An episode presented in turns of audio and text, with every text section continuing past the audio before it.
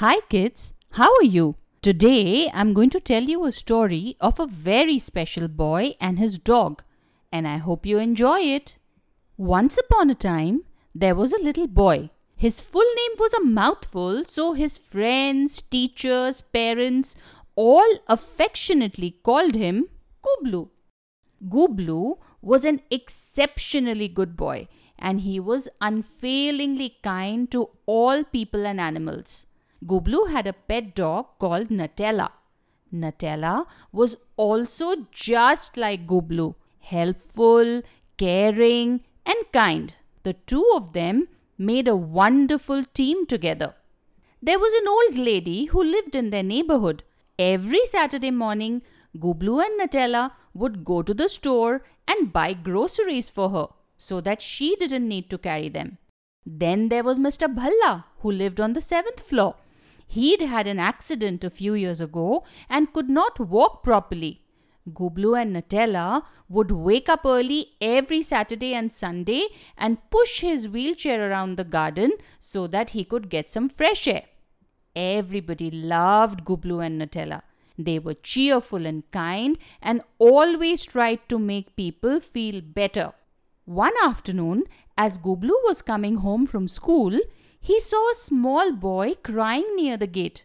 Gublu recognized him as being Aryan. Aryan had just moved into their society. Gublu walked up to him and lay a comforting arm on the little boy's shoulder. He asked Aryan, What happened, Aryan? What's wrong? Why are you crying? Aryan's sobs grew even louder as he saw Gublu. The small boy hugged Gublu and his body was racked with sobs. Tell me, Aryan, what happened? Stop crying, Baba. Let me try and help you. Gublu gently told the sobbing child. Aryan finally calmed down a little and told Gublu what had happened.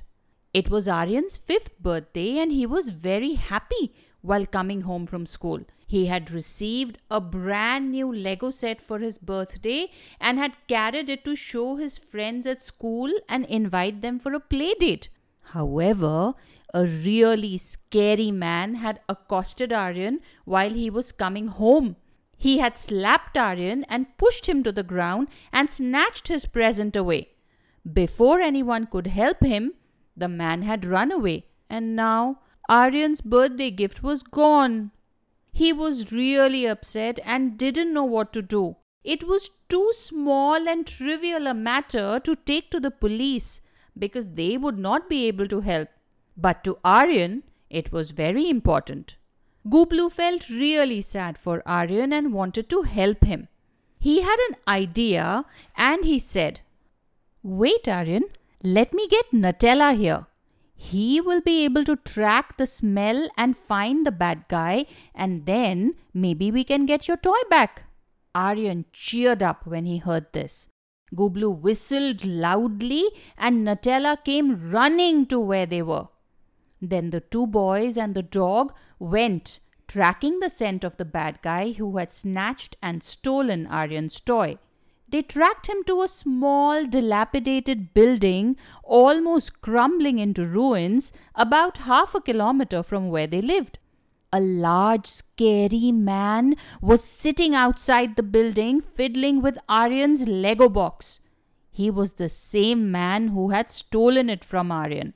He looked very strong and very scary and didn't seem the type who was likely to return the toy. However, Gublu had made a promise, and with Nutella at his side, he boldly walked up to the man and demanded that he hand over Aryan's toy, which he had stolen.